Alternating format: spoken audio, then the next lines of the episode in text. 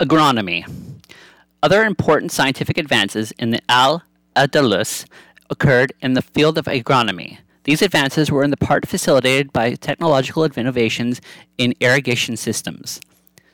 State organized large scale irrigation projects provided water to city baths, mosques, gardens, residential homes, and governing places, such as the Alhambra and its gardens in Granada.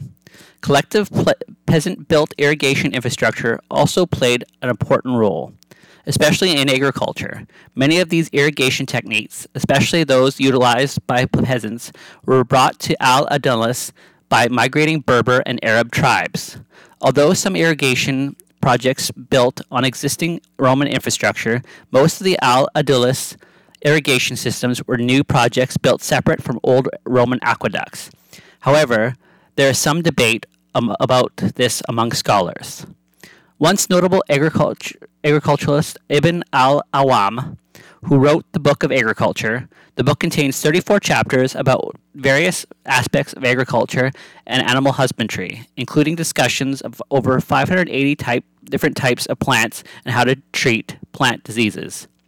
Other agronomic innovations in the Al Andalus included the cultivation of the pomegranate from Syria, which has since become the namesake and um, um, ambiguous symbol of the city of Granada, as well as the first attempt to create a botanical garden near Cordoba by Al Rahman.